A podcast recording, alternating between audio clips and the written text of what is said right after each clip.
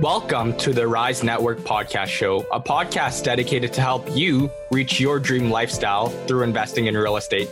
We're going to be sitting down with new, intermediate, and experienced investors to talk all about real estate and how it has changed their lives. If you're looking to scale your portfolio or even just get into real estate investing, you're in the right place. Make sure to tune in.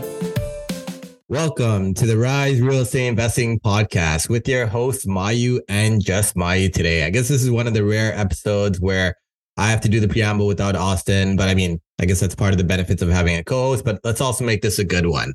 So I'll start with, I guess, what's been going on with me. Now that I don't have Austin here, it's a great opportunity to just talk about my own projects, right? So we're deep in renovations on our cottage property up in Minden that we purchased. This was um, I think it was a five bedroom cottage when we purchased it, about 3,000 square feet. Really good size. Doesn't look as big as it actually is, but really good size. I don't think we spoke a whole lot about the project, so I'll give you guys the details. I was actually going to be the capital partner on this one and take a backseat approach. I was looking forward to it, to be honest. I was going to partner up with another pretty established investor, but for various reasons, I ended up just buying the deal from him. I then partnered with a JV capital partner who was a long term buddy of mine to take down deal. And then I assumed the role of an active partner. So I guess the backstory on this one the seller was pretty much MIA for chunks of time and we couldn't get an appraiser into the house as his ex wife apparently was living in the property. They wouldn't allow anyone to walk through it. And as a result, we had to close this one private. Private for a property like this out in cottage country. Uh, it was at a pretty healthy loan to value. So it still came in at about 12% with a 2% lender fee. So pretty standard stuff. Holding cost per month is about 3K. It is a cosmetic BRRRR. We're forecasting to be about 80K all in, just given the size of the house. And then there's obviously Airbnb furnishing costs, which will come on top of that. We did structure this one directly in a corp. So it's not my normal strategy, but this one's a cottage and it made a lot of sense for individual situations in my JV, my capital partner situation. So I'll let you guys know how it ends up going, but it is forecasted to be a full out BRRRR at at least conservative, very conservative ARV of 600 plus. Ideally, we're going to go in for high 700s or mid 700s, which will make it pretty much a full BRRRR with the potential for high levels of cash out, right? If you guys want to see more about it, honestly, just follow me on Instagram if you guys aren't already. Super cool stuff. I found a shed on the way back in the property. I'm not even sure if it's on our property line. Bunch of building materials in there. Right beside our house is actually this kind of weird abandoned lot that had like super old like Corvettes and like there was actually like an airplane, not a crazy airplane, one of those two seater like airplanes, but still super cool.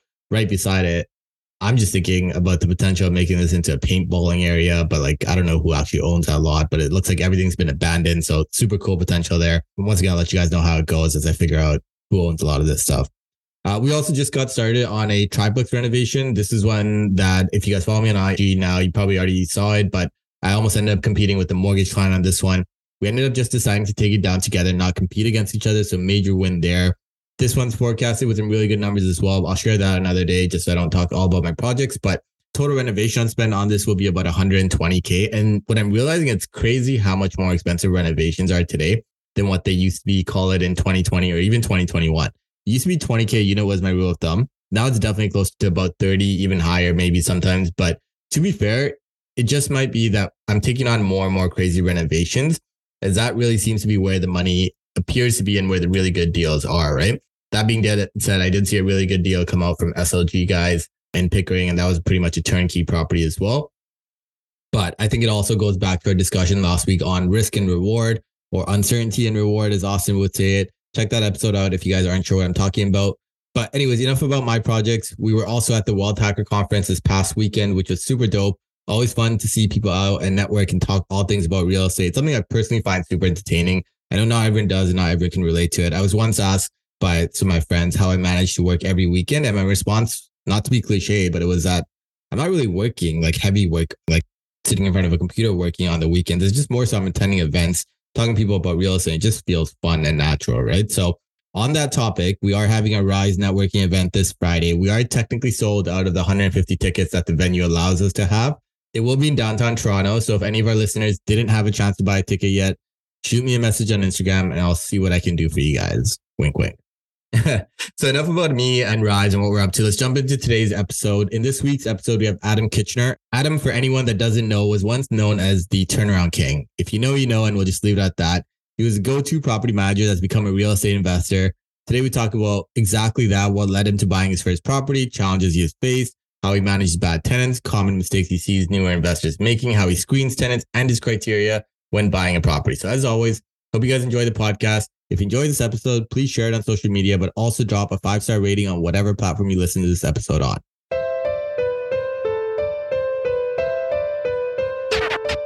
Hello, everyone. We are joined with a very special guest, Adam Kitchener. Adam, how's everything going, man?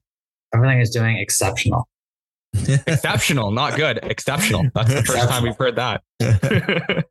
awesome, Adam. So myself and Austin, uh, you're a little bit of a veteran in the space, and your name gets tossed around a lot. So we know quite a bit about you. But for any of our guests that might not know anything about you, why don't you give everyone kind of a quick background on yourself, how you got started, and what you're up to today?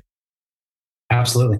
I've been in real estate I basically grew up in it. My parents exposed me to the real estate world when I was very, very young. And I realized very quickly that this is probably the safest avenue to build sustainable wealth, build a foundation for yourself, and build something that's also very, very secure and stable. Nothing in life is 100%, but I believe that real estate is probably the most secure asset that you can own or the most secure business that you can own that will ensure your lifespan and generations following for wealth. And that's exactly what I did is I did not grow up in wealth, unfortunately. And so I had to build my own. And I'm hoping that what I do today will be sustained for many, many years after I'm gone. Um, for example, yeah, when I was a kid, my dad bought a property on Sixth Avenue. Unfortunately, it was not New York, it was in Brantford. And so we would go there and we'd go and collect the rents back when they were, you know, $400, $500 we would go and we'd empty the coin laundry machines and uh, we thought i thought oh my god this is the greatest thing in the world. And then he was able to leverage that first property into buying a second property on park avenue. And again not in new york. And uh, if only we had property on sixth avenue park avenue new york and uh, it was in brantford and so very very quickly i learned what real estate can do and by no means did this mean we were swimming in gold coins and driving lamborghinis but what it did do was created a bit of a financial base and a security for my parents for their retirement. And that is exactly what I believe real estate is meant to be for many, many people without pension plans and, and unions and benefits and all that sort of stuff. That's exactly what real estate is about. If you hear anyone talking about their latest Lamborghini or whatever, you're talking to the wrong people. Real estate is about building a foundation of wealth for you and your family and the people that you love. And that should be your sole goal in acquiring real estate. Love that. Love that. So it looks like when you were growing up, you were already exposed to real estate investing. We want to get into what you're doing now, but just kind of lay out the landscape. What was it that led you to buy your first property? And can we kind of talk about the steps that uh, you took to get there? Absolutely. Because I got the bug very, very early on, I knew that was something that I was going to do. When other kids were looking at colleges and getting degrees and going to university, I didn't have one, the marks for it, and two, I didn't have the funds for it. So I knew that uh, if I was going to get ahead in life, which is the number one goal, is to get ahead and get out of the rat race and stop chasing that nine to five and building a sustainable life for myself, I needed to buy real estate. Unlike any other business where you're constantly chasing a dollar, you know, every salesman, even a real estate agent, once they make their sale, I got to go find someone else to buy another house uh, real estate is something where once it's done, once you put in the legwork, once it's done and the asset is bought, you can relax a little bit now and just maintain the asset. So I knew from a very, very young age, if I was ever going to accomplish anything in my life, it was going to be through real estate. And nothing could take that away from me. No one can take your real estate except the bank or a very, very overarching and overreaching government, but we're not there yet. So I worked very, very hard. I worked three jobs as a kid working for tips, 100 hour work weeks, save up for my first down payment started from there basically to get my first real estate property. So it seems like you have obviously like the hustle story, saving everything you can to get into your first property. How was that first property like? Because for a lot of people, at least for myself, um, the audience probably knows my story with the first property. There's a lot of like headache and hardship in it. Contractor screwed me over. Timelines like doubled or triple. Can you shine some light into your first experience investing? Was it smooth sailing? Was it everything that you thought it would be? or um, did it have some like pitfalls and hurdles that you had to get through? Absolutely. First property that I bought was actually in uh, Woodstock. It was a very, very rundown property. Now, I mean, my advice to investors, first time especially, uh, don't buy anything that you can't fix yourself. And so, if that's as simple as the only thing you could do is paint, then the cabinets must be very, very nice then, because uh, don't buy anything that you can't do yourself. I'm a big believer that if you're going to go into this industry, you need to be smarter than every contractor that walks through the door or have a substantial amount of knowledge that they know that they're not going to screw you over. If you get the wrong contractor and they know that you don't know what you're talking about, they're going to run you ragged and they're going to triple your budget and run you as far as they can before you figure out the scam that they're pulling. When you start, the most important thing is get your hands dirty. I used to paint apartments. I hated it. I absolutely hated spending eight hours of my day going up and down and up and down and cutting in and doing all the trim. I hated it. Later on in my career, I would appreciate a nice eight hours where I didn't have to do anything but go up and down and paint. But really, that's my advice for first investors is you go in and you buy something that you can handle. Don't look at a building with a structurally unsound foundation and say, oh, well, I'll figure it out. Everything, whether it's your relationship or your business, has to be a well thought out process of what's it going to take? And do I have the skills to make it happen? And if you don't, then don't. Buy an easy property. Your best property is not going to be your first deal. So you go in, you buy something that's easy, something that you can manage, and you go from there. You've serviced a lot of investors as well, as well as investing in your own journey, right? So I'm curious to see, are you seeing that a lot of new investors or the investors that you service, are they individuals that have like a portfolio or are they a lot of like mom and pop that are buying their first one or two properties, right? The next question from there is I do feel like that landscape of all I need to do to this property is paint it is getting super competitive. And there's a lot of people that want that type of property, which is pushing a lot of investors into the more, call it messed up, messy, tough tenants, you know, problematic properties, right? Are you kind of seeing that in, in your side of the business as well? Or because of who I am and what I can do and all of the things I've accomplished in my many, many years, I've had everybody from very, very inexperienced property owners who have bought in over their heads. And then I've also been privileged enough to manage 200 unit properties, very, very high end, 3000 per month units, like very, very expensive high end units. I've managed one star properties and five star properties. The dynamics are completely different on both. I got my start running rough properties. Like, you know, when you're uh, 22 trying to make a name for yourself, no one's going to say, Hey, uh, yeah, here, I've got a beautiful asset you should manage. They're going to give you the stuff that nobody else wants. And that's basically how mm-hmm. I built my business. And that's how I built my name was by going in and fixing problems that no one else could fix. And the only reason I fixed those problems is because it was simply the only opportunity that was given to me. I took what was given. And that's the thing with most investors is uh, beginning investors is you have to take what's given, but also, yeah, I, I understand it's a competitive space, but you have to do what you know. A lot of my knowledge comes from being in the trenches and actually doing it myself and having no money to have someone else do it for me. A lot of people used to call me to help them fix their problems. As appreciative as I am for that, uh, now I'm at a point where I want to show them and teach them myself. This is how you do it because you need to do it. I'm not always going to be around. I shouldn't be on the checklist of a mortgage. It's like, okay, I need your T1s. I need your tax form. Uh, I need proof of income. And I also need you to confirm that Adam's going to help you with the property. Like I, I can't be that person. um, so I'm, I'm very, very um, hard on new investors and amateur investors in those mom and pop places. I remind them that uh, one, know your stuff, know the Residential Tenancies Act, know what tenants can do, and know what your rights and obligations are. Good landlords, strong landlords, knowledgeable landlords are better for the industry. I hate slumlords. I hate shitty landlords. It drives us all down. We are in an industry that's uh, obviously not the most popular. And I'm all about educating landlords so that they're smart. Um, if we do not govern ourselves accordingly, we will be governed by the government. And we know how good the government is governing landlord tenant boards. So we need to all be very, very good and knowledgeable on what we can do and not putting ourselves in risky situations. The last thing I want to see is someone who's just watched HGTV for three hours and they go and drop a half a million dollars on an investment property and they say, oh, wait, this isn't as easy as they did it on TV. It's like, yeah, you know, um, we're the one industry where people very uneducated can just go out and buy property and, and people actively encourage this. If I were to tell you I have no prior restaurant experience or managing a staff or don't even know how to work a point of sale system, but I want to open a restaurant, people would be like, um, you shouldn't do that because mm-hmm. I have no experience. But when someone says to you, I'm going to go and buy an investment property, people are like, oh, yeah, real estate, safest thing in the world. No, mm. no, no, no, no, no. I'm actively discouraging people to go into real estate before they're ready. You know, there is a huge learning curve to being a landlord. And I mm-hmm. actively mm-hmm. tell people find a coach, find a mentor, find a teacher. And also, when you buy that first property, do it yourself. Put in the cabinets, put in the tiles, even if it's poor, even if you're really bad at it, you still need to do it. I was not great at doing tiles.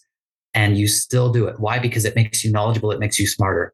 Wouldn't that be the same logic? Uh, like when we say, you know, get a coach, get a mentor before you buy your first property, and then say, you know, make sure you do a lot of the construction work yourself, etc. Isn't that like counteracting one another, right? Because part of what I say is, hey, look, you don't need a coach for your first property. You don't need a mentor. You need to get down. You need to take action. You need to buy your first property, right? And you need to fail and fail fast and learn as, as you go, right? So I'm just curious what your thoughts are on that. Cause like part of it, I think a lot of people just suffer from inaction, right? And they're just going to sign up for a million different coaching programs and, and take no action, right? Like that doesn't seem very productive to me either.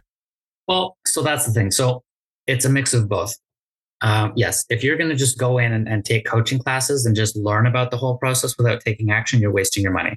The one thing that I hate is when people tell me they spent $35,000 on a coach on how to save money for a down payment basically. And it's like, you had it right there. You should have just taken $35,000. a lot of the information that you need to know is found online. It's listening to podcasts like this one. It's by going on YouTube. Spend hours and hours and hours learning the industry. And if that requires you to get a coach to teach you how to buy your first property, then so be it.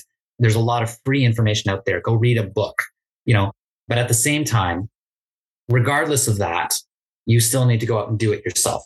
I was lucky enough that I grew up in an environment that I didn't need to get a coach. But what I don't advise is people, you need to make mistakes, but I also don't believe you should just go out and try to make mistakes. So yeah. go educate it. because I had a landlord, he came to me and his very first tenant was a professional squatter who knew his rights, who knew the laws, and he knew the landlord didn't know the laws. Mm. And that guy would have essentially dragged out his tenancy without paying a dollar for two years, which would have cost this landlord probably thirty, forty thousand dollars with all the damages on top of that. And so I said to that guy, I mean, I guess to put it bluntly here, but you're an idiot. You spend a half a million dollars on a house and you don't know the first thing about real estate investing. He didn't know what an N4 was. Like, how do you not know what an N4 yeah. is? You drop a half a million dollars on an investment and you don't know the first step on what to do if a tenant pays you rent late. Mm. That man needed a coach. Mm. And so it is a case of you need to do your homework. And then when you're done doing your homework, go do it. Right. Yeah. And so it is a mix of both, to be honest. Yeah. Mm-hmm. Yeah. I kind of want to dive into your experience um, talking about tenants. Now, managing those, uh, I guess, lower quality assets, you probably had your fair share of run in with um, probably not the most glamorous tenants, um, to say the least. Yes. What What has that learning experience given you? Like, how do you deal with situations where the tenants are not like following the LTB rules or, or are disrespectful? Like, how do you navigate around that? Because I feel like even some experienced investors, like they just kind of hand it off to property managers. And I was guilty of this at the beginning too. You hand it off to a property manager, done. Like that's not on me. That's on the property manager to deal with because I wouldn't know how to deal with it myself. And I like the point that you brought up is like you need to know how to handle these situations yourself in case the person you hire out doesn't know what the hell they're doing or they're trying to scam you or screw you over. Like, what are some tips that you've learned from navigating situations of uh, bad tenants well, I mean, I want to preface this by saying one, 98% of tenants are absolutely fantastic. It is, I believe, overwhelmingly positive experiences you're going to have with tenants. All of my tenants, like literally every single tenant that I've ever put in my buildings, have always worked out. I've never evicted a single one of my tenants, but that's because I'm also very, very strict on my processes. But we don't need to worry about when things go right. We worry about when things go wrong. And that's why it's so important to know your stuff. So when I've dealt with the lowest of the low, the one thing that I try to keep in mind is this is a business, but it is also a business of people and it's a business of people's homes. So you have to keep that in mind. Home stability and home security is the number one thing that is important to people above all things is having a place to sleep.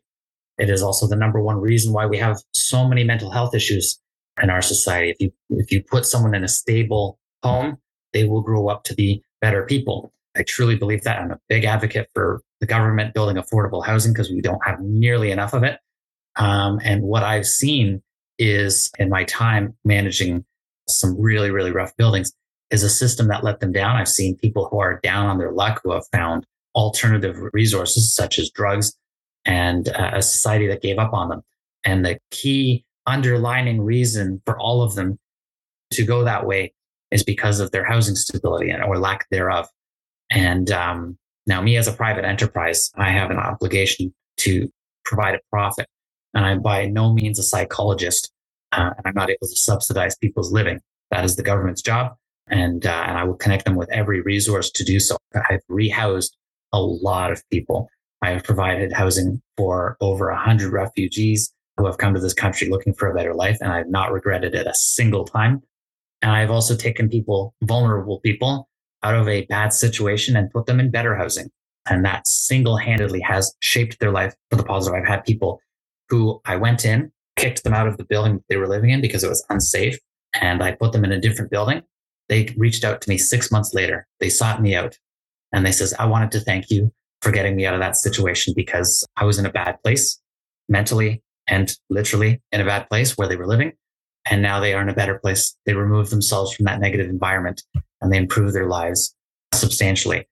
And so that's the dark part of this is that you're going to encounter people who are not as lucky, as privileged as you are in your life.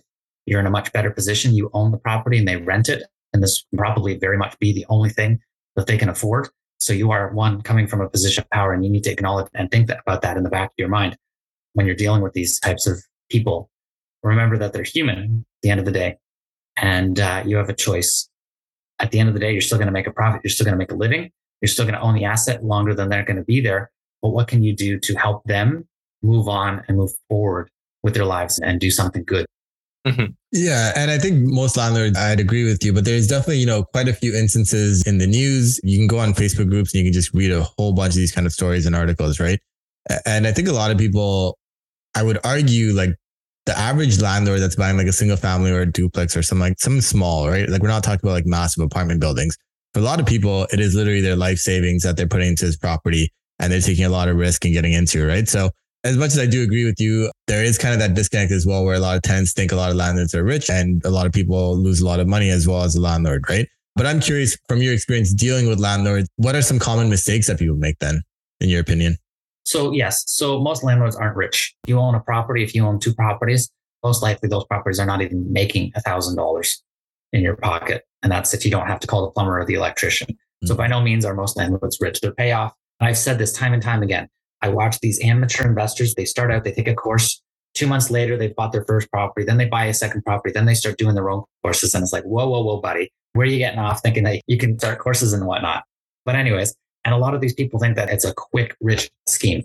It's not. Real estate is the hardest way. It is the most secure way, but it is the hardest way to make wealth because it requires a lot of legwork in the initial 10 years of your life before you get that big payoff at the end. So these, the idea that we keep glamorizing the industry is why I try to keep bringing it down to say, no, no, no, no. This is a very, very difficult industry. And it's because of the way the Residential Tenancies Act is. It's the way that tenants can be. And so, yes, it is most landlords aren't rich. Most landlords will own one or two properties and that's their investment. That's their retirement plan for the end of their life. So by no means, I know myself, it's a long journey and people need to remember that it's like a very, very, you know, you're pushing a large rock and the rock doesn't move very much from year to year. And eventually momentum does start to build and the rock moves on its own. And that's what real estate is. The first years, you're like, why am I doing this? I'm putting so much effort and seeing very, very little result. Now, the reason that most landlords get themselves in a situation with a bad tenant is because of screening. You have to be very, very diligent, do your homework when it comes to selecting tenants.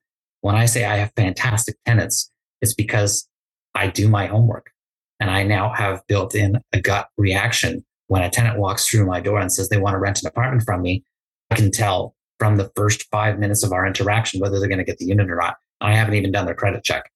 I still do. I'm still going to do their credit check and do my due diligence. But I know from a gut reaction. And that's because most landlords, they think emotionally when it comes to renting an apartment. Remember, this is a business. You need to think critically. What is the reasonable expectation that this person is going to pay their rent? Are they going to damage the place? Are they going to bother the neighbors? Not your neighbors, but the other people in the building, if it's a duplex or a triplex or something like that. And that's actually, quite frankly, the three rules I have for my tenants. One, pay rent on time. Two, don't piss off your neighbors. And three, don't damage the place. And if you can do those three things, I don't care what else goes on in here. It's not my business. I have better things to do than tell people how to live their lives. So if you pay me my rent I will forget that you even live there.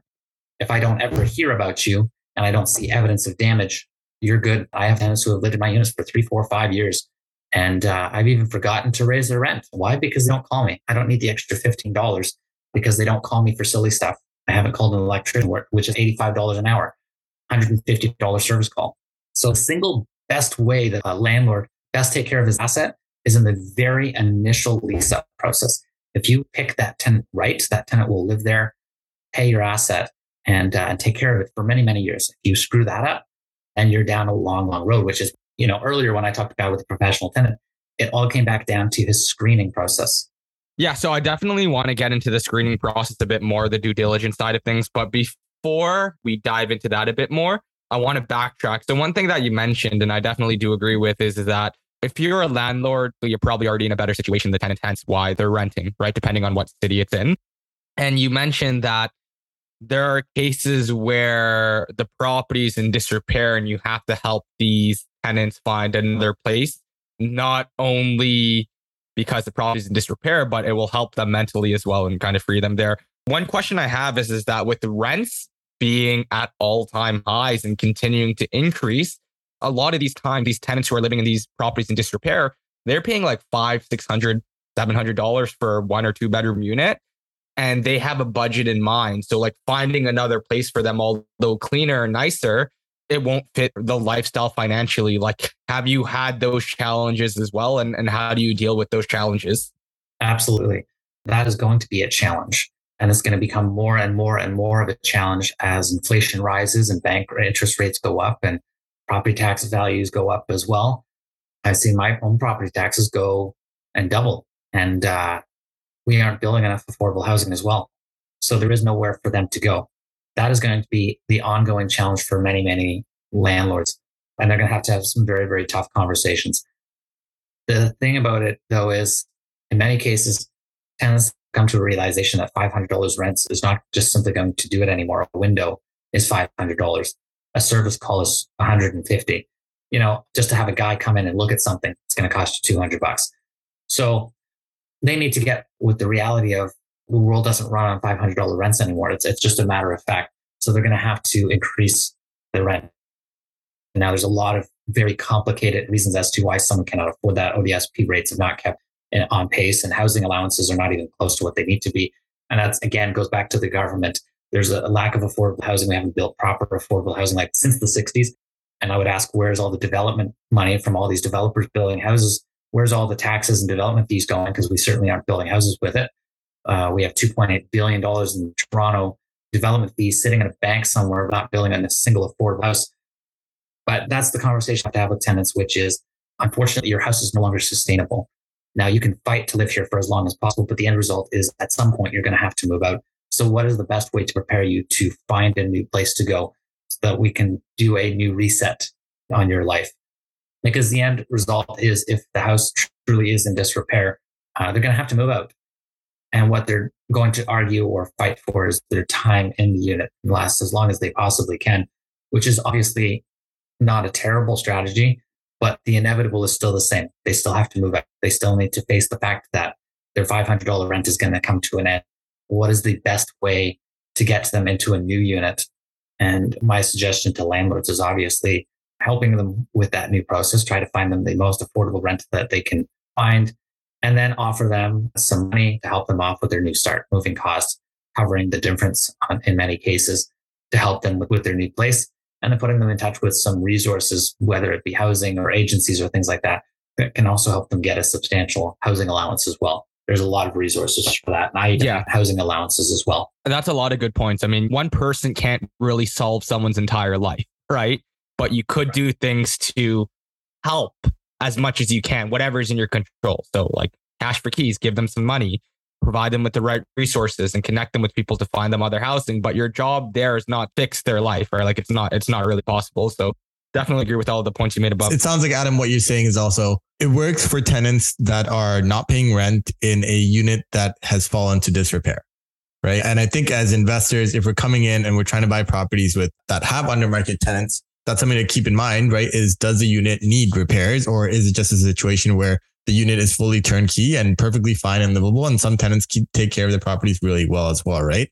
I do think the unfortunate reality, and I'm curious what your opinion on this is, in the future, we're going to see more and more units with long term tenants fall to disrepair because landlords cannot afford to take care of a unit that pays $700, $600 a month in rent, right? Like if you have a couple plumber calls out there and a couple leaks that start to happen, you, a landlord that doesn't have the capital means might just start going, Hey, like we're going to have to push all this stuff off, right? Which then eventually at some point, these units will fall to disrepair, right? That kind of what you're seeing as well? Right. So I have a building where I've had that conversation with the tenants. They've been there for 30 years. And as a result, so is everything else. Their furnace is 30 years. The windows are wood frames. The roof is starting to leak and there's galvanized piping. And they're paying $615, something like that, $600 for rent. And I've owned the property for four years. I haven't done anything really with it because they're 30 years, they're 80 years old. I'm probably going to outlive them. But things are starting to break, things are starting to happen. And I had a conversation with each of the tenants and I says, look, this is the reality. This is the world we live in today. I'm going to have to put about $100,000 into this property straight up. I mean, with the roof, the windows, the new doors, new furnaces, furnace is older than I am. It's going to break. And so I says, you have cheap rent for 30 years. Unfortunately, we're going to have to have a conversation. We're going to have to bump it up. We're going to have to bring it to a realistic rent and even still, actually, what I've offered them is, is considerably under market. I believe if I were to have a vacant unit, it would be probably closer to thirteen, fourteen hundred dollars. And I says to them, let's split the difference. I'm, you're going to go up and I'm going to come down four hundred dollars. And just by having that conversation, sitting in their in their kitchen table and having that conversation, I was able to convince them to sign new leases that were well above what the landlord tenant board would have allowed, which has allowed me then to go back to my bank and say, okay, I need hundred thousand dollars to go and fix this building, to put in new roofs, new windows, new doors, and all that sort of stuff. So there's going to be cases where, um, and don't get me wrong, that's the thing is these units on their own are very well kept. They're not damaging, they're not hoarding, they're very clean, but they're just simply old. You can clean a window, that doesn't make it any younger. And so that's where I had that conversation. I spoke to them civilly at their table. And I says, look, this is the reality. This is what we need to do. And uh, we both came to a conclusion where I'm happy. They're happy. I'm able to upgrade the building with some new stuff. And I says to them, look, this is something we're going to do once and then we won't have to do it for 30 years. They're not going to be there in 30 years. And we extended the life of the building and everyone stayed where they are, but it's also not going to be at that $600 rent anymore. So worst case scenario, if you have a case like that, not a worst case scenario, but in a scenario where the tenant is a fantastic tenant and they're living in an undermarket unit and you have that you know, $600 tenant where it's no longer financially feasible to keep them. You just have that conversation and say, look, I'd love to keep you as a tenant, but these are the realities that I'm facing. If they are keeping their unit clean, if they're taking care of the unit, that probably indicates that their behavior is also just as reasonable. And they'd be willing to come up a little bit and you'd have to come down a little bit. You're not going to get market rent, but really, unfortunately, not always the case. You're never going to have a 100% portfolio. And that's going to be the reality. And that's probably the best outcome that you can work for is you have a really good tenant who's paying slightly under market rent. Um, and the way the rents are mar- working anyways, if they continue to rise the minute you rent it, it's already under market. That's, that's just a conversation you're going to have to have with under market tenants is say, look, you're in a nice home. I'm going to keep you here, but we're going to have to find a middle ground here to get you a little bit closer to market rent so I can do what I need to do to not turn this into a slum. Mm-hmm. Gotcha. Mm-hmm. So I'm curious. Um, you've managed a bunch of properties in, in probably in some rough areas, and I know you said some good areas as well. But what is the tenant screening process like in especially those rougher neighborhoods and rougher areas? Like, what do you go through from a tenant screening process? The key to everyone's rental process, regardless of the property, should be what is the reasonable expectation that I can get rent from this tenant, that this tenant's going to pay their rent. Just because their credit is poor does not mean that they're not going to pay their rent. You're looking for behaviors. You're looking for a pattern in their credit. You see someone of recent divorce, their credit might be not the greatest because they went through that experience. If they're on an OSAP loan, their credit might have been destroyed because OSAP is not the best for people's credits either. So I'm not looking necessarily at a 750 credit score. I know that just because you don't have the greatest credit score does not mean that you're not going to pay my rent. I'm looking for behavior patterns. So the two things that every landlord should think about is one, rent, two, how much of a pain in the butt is this person going to be to live in my building? All I care about is making sure that my bills are paid and that the tenant isn't going to cause issues, either in the unit or to other people. Those are my two deciding factors. If you have a building in a rougher area, you need to, and that's the whole point of the interview. It's that initial interview. It's kind of like a first date. I make this illusion comparison a lot, but when you go and you show a tenant a unit, it's like a first date. They're always going to put on their best face. They're always going to show you the good side of them. And the crazy doesn't usually come up until three months later. And you're like, wow, this is a completely different person. The problem is when you date someone and you find out their true character, you can just break up with them and walk away. Once you've already signed that lease with the tenant, if the crazy comes out, it's too late. You've already made a commitment to stay with this person for a while. So you need to gauge and you have to be a very good judge of character as to who is this person. Just because they're looking at a rougher area apartment doesn't mean that they're a bad person. It just means that they're looking for something a little bit more affordable. And so can they meet those obligations of the rental obligations and the other obligations of are they just going to take care of this place and be respectful of their neighbors? And that's what you need to think about. And it doesn't matter if you're on the worst part of town or the best part of town. That's your measuring stick. That being said, for your own investments, where are you holding them? Are you location dependent? Are you just looking at like how are you underwriting these deals? Do you care if it's in a D neighborhood, A neighborhood, B neighborhood? No, I've bought all over the place. If you were to look at my portfolio, you'd say, Adam, you're all over Ontario. Anything within about an hour between Hamilton and London and Kitchener, that triangle is where the majority of my portfolio is. But I do have places in Niagara Falls. I have places just a little bit north of Stratford. I tend to buy in smaller communities. I don't know why I share this because then other people are going to buy in smaller communities and make it tougher for me. But anyways, I do find that smaller communities command a much more reasonable tenant. When you go into higher end areas or more primary markets, the tenants are more demanding. So when I look for deals, I'm looking for the deal. I'm looking at the numbers strictly. I don't care where it is as long as it's reasonable. For me, I consider Sudbury, Windsor, those areas are too far out of my personal comfort zone. That doesn't mean that other people don't, and they do very, very well in those markets. But me personally, I like to be able to drive to my properties. I'm a touch and feel. I'm a very conservative investor. I want to be able to see my building, and I'm a very hands on type person. So that's where I feel comfortable. So as long as I can drive to my property, I feel that investing in Ontario anywhere is a great place to go. And then, yes, just knowing the market. What are your area? What is your area? Is it an improving area? I don't generally buy in too rough of an area. But with that being said, if you offer a good product, you're going to find a tenant for it. And that's the thing is offer a good product.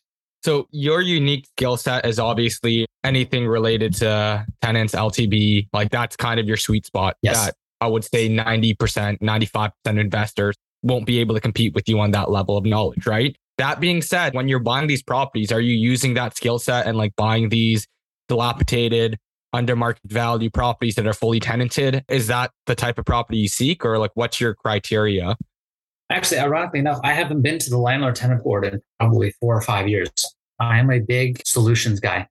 I try to come to the solution with the tenant. That's why conversations are so important. And I outline that to the tenants. If I am looking at having someone move out, once the behavior starts to kick in, either they're paying rent late or something like that, or they start causing issues, I sit down and I have a conversation with them and say, look, this is the road we're going down this is not the path you want to take. If you're willing to have a conversation, we can deal with this as people. We don't have to go to the landlord tenant board. It doesn't have to go legal. We don't have to get paralegals and lawyers and paperwork and cause all that expense, which is going to be a lot more of a positive solution for both of us. So yes, that's where that conversation comes in. That is a bit of an advantage for me is I'm willing to have those conversations when I do purchase properties. If there is someone who's causing behavior issue, or if I have bigger plans for a property, I go in, I have that conversation and we completely avoid the landlord tenant board because that's only going to cost us time. That's only going to cost us money. And I say to them, look, I could put my time and resources into the landlord tenant board, or I can put my time and resources into you. And all of the costs that affiliated with going to the landlord tenant board can just be given to you so that you can find a new place to go. Interesting. It's a limiting belief on my end, like avoiding the LTB altogether. But it seems like over five years, you've dealt with hundreds, if not thousands of tenants. If it didn't lead to that, then um, I mean, that's something that I think as investors we can all take away from and improve on is right. Just having these conversations, being more transparent, and uh, not being scared of talking to tenants. You know, like the reality is, is that we're in this business and to succeed in this business, it's people business. You're going to have to have that conversation to be successful in investing.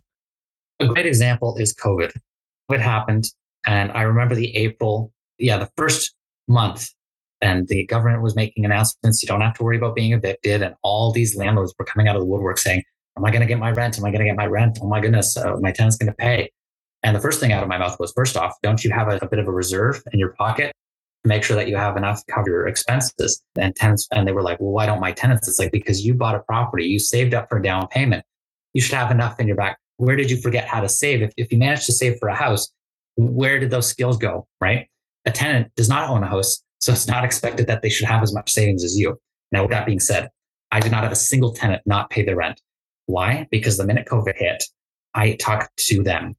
I spoke and I says, look, we are going through at the time, very confusing times. I genuinely had no idea what was going to happen. And most other people did not. I mean, you went out in the street and there was no one there. I drove down Main Street. There wasn't a single car on the road. That is an eerie experience. And so I went to my tenants and I said, look, your obligation is still to pay rent. Even if you don't pay it today, you will be chased and you will get it paid later. But I went to them as a person. I went to them as a human and I says, look, we're going through very, very weird and unusual times. And it was a little bit more put together than how I'm saying it now because it was a presentation. But the idea is here are your resources. Here's how you get on unemployment. This is here how you get to CERB. Here's how you get all these different things taken care of. And if you can't afford your rent, if you can't make your payment, let me know the minute you know. People don't find out on the first, oh, I guess I don't have my rent today. They know in advance. And I tell that to my tenants. I say, look, paying late is not a problem if you notify me because I have bills to pay. And if I know you're going to pay three days late or next week, I can work with that. You know, I'm not going to send you an eviction notice if I know that you've notified me beforehand and you don't just drop the bomb on the first and say, Oh, I don't have my rent today. And so that's where that comes from. And then when COVID hit, 95% of my tenants paid rent. The other five paid it within the week because they were waiting on their CERB or they were waiting for their next paycheck or their last paycheck or something like that. And that whole approach worked wonders for my business. And at the time, all of the investors and landlords that were on under my management. It's a kind of culmination of our conversation today, which is ultimately between tenants and landlords, there is a pretty big disconnect. I think a lot of landlords do have to kind of come down and think about things from a tenant's perspective rather than trying to sit on a high horse and stay as far away from the tenant as possible. You definitely have to get into the weeds with things. Generally, at this point in the podcast, we like to ask our guests two questions. So the first question is, where do you see yourself five years from now? Right now, I'm still buying property. I'm still actively investing, not necessarily currently. I'm still looking at deals with, with the rising interest rates. I'm kind of sitting back and waiting. But over the next five years, I'm probably gonna I'm gonna continue to buy property. I don't know when I'm actually gonna stop. There will be a stopping point. It will be a point where it starts to interfere with my lifestyle. I'm not gonna work myself back into a job. But the idea of building real estate is not to work yourself to death. It's about building a foundation for yourself that you then have the free time to spend it with loved ones. I've seen a lot of very successful people let their lives fall in shambles in order to make another million or chase that next deal. That's not the point. The point is to build a foundation, get yourself set up, and then enjoy. Spend it with the people that you love, travel, go and experience life, which is what it's meant to be. It's meant to be felt. It's supposed to be enjoyed. And so that's something else that I'm probably going to be doing a lot more of that I did not do in the last 10 years is actually enjoying my free time, which I didn't have for a very, very long time because I was working for other people and other people's expectations and obligations. So in the next five years, you're probably going to see me close on a couple deals, but you're also going to see me going to be doing vacations and enjoying more of life. Perfect. So Adam, in your opinion, for a newer investor in today's market, what do you see as being the primary risk?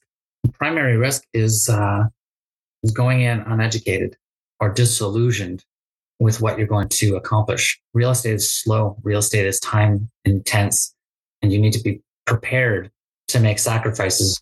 You need to be prepared to work hard.